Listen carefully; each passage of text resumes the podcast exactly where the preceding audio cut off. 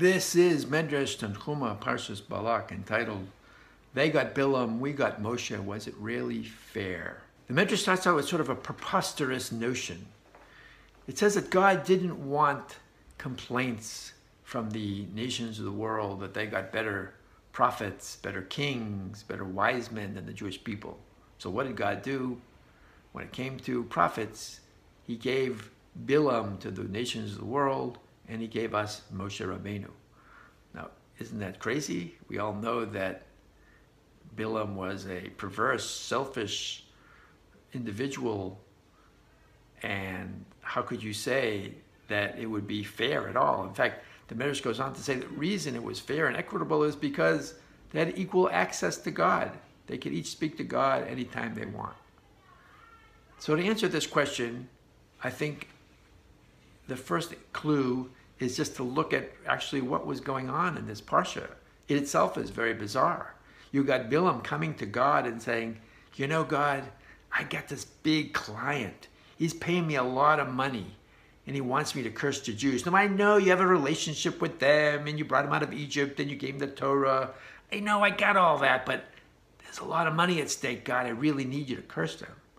So you see already that something strange With, with Bilam. Yes, he has constant access to God, but he seems totally cut off from his reality as to the relationship between God and the Jewish people. So you can see something strange in the way he looks at that role. Another example is that when Balak the king was trying to assess, you know, military intelligence, what's going on here, the Jews are marching towards us, what gives them their power? So he did an intelligence report, and it came back and it said, ah, you know what gives them their power? They have an orator named Moshe. So if we can get a better orator, we can outdo what Moshe did, and we can win. Again, cut off from reality. They didn't understand the relationship between God and the Jewish people and a promise to Avram about getting the promised land.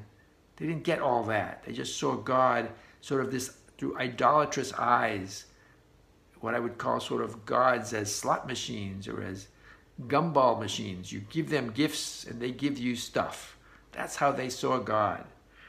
Uh, so another example is that in the Parsha, after three times that Bilam fails to curse the Jews, so Balak has a fit and he says, I'm not gonna honor you because even God doesn't honor you, right? What does it mean God doesn't honor you? Because God didn't let him curse the Jews? That's how God is not honoring Bilam? God should have let him curse the Jews? So he saw everything in this framework. Oh, the reason that he couldn't curse the Jews is God is belittling him. Nothing to do with the relationship at all.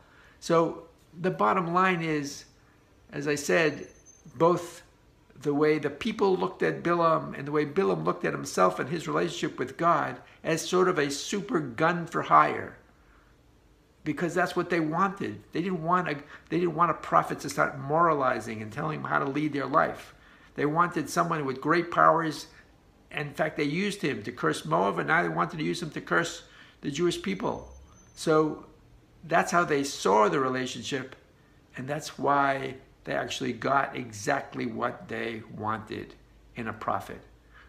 And that was our original question, how could it be that it's that there's gonna be no complaint? Because they got what they wanted. Every generation, leaders reflect the generation.